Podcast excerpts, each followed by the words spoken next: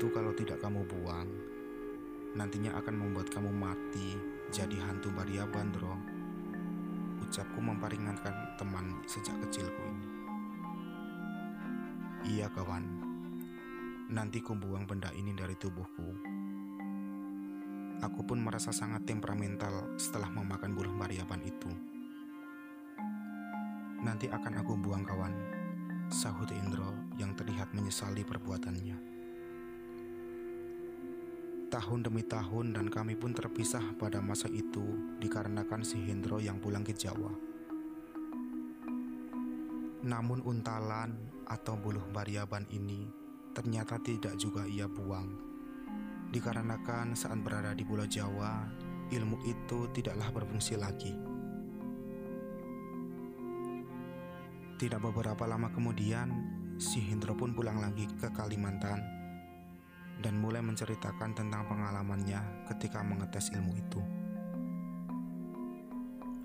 Majid, kemarin pas aku di Surabaya, aku tes iris lengan tanganku pakai silet. Ternyata luka Jid. Dan setelah pulang ke sini lagi, belum juga sampai dermaga, aku ambil botol kaca dan aku pecahkan, lalu aku iris dan tusuk lenganku menggunakan kaca itu. Dan aku pun kebal kembali. Ucap Hendro saat bertandang ke rumahku. Hmm, berarti belum kamu buang ya, Hendro? Ucapku sembari menatap ke arahnya.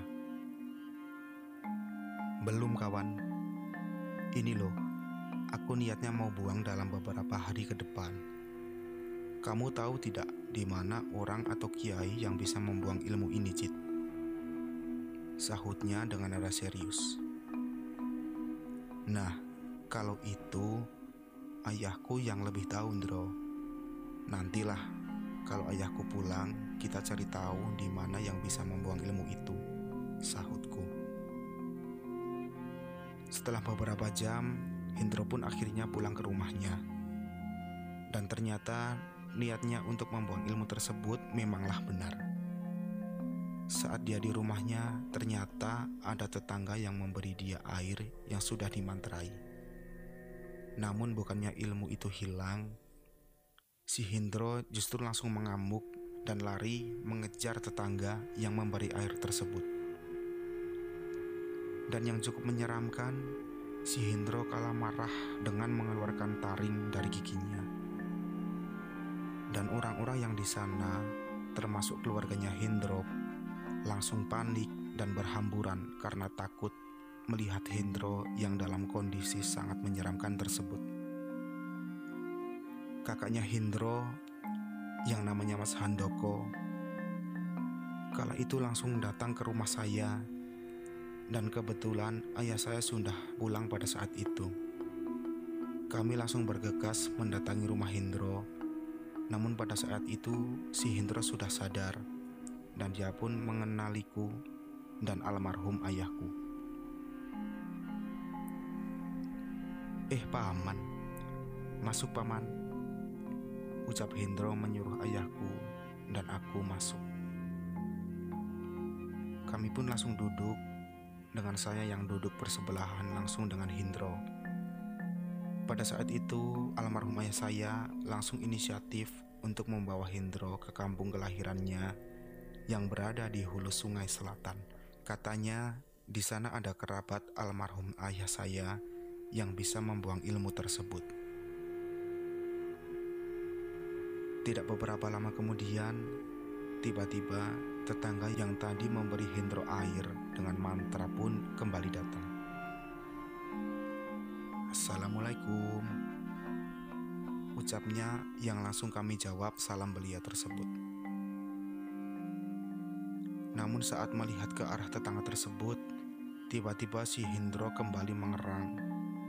Dan saat saya menoleh ke arah Hindro, tiba-tiba dia sudah kerasukan lagi.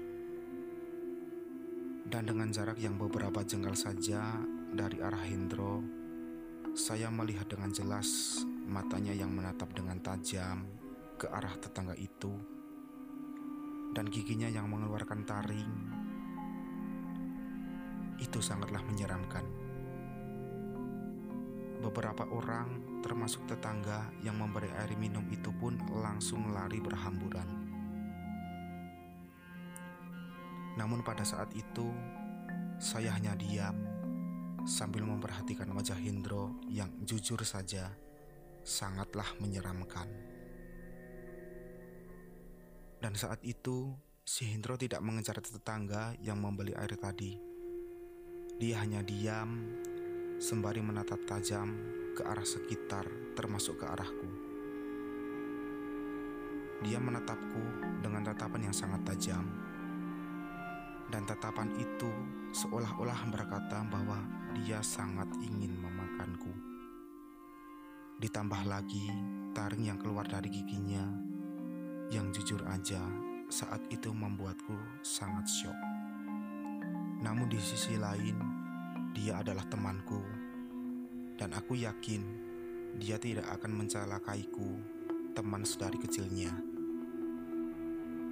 Dan nampaknya keyakinan polosku itu pun memanglah benar. Hendro hanya mengerang dan masih menatap liar ke segala tempat. Dan tidaklah lama setelah itu,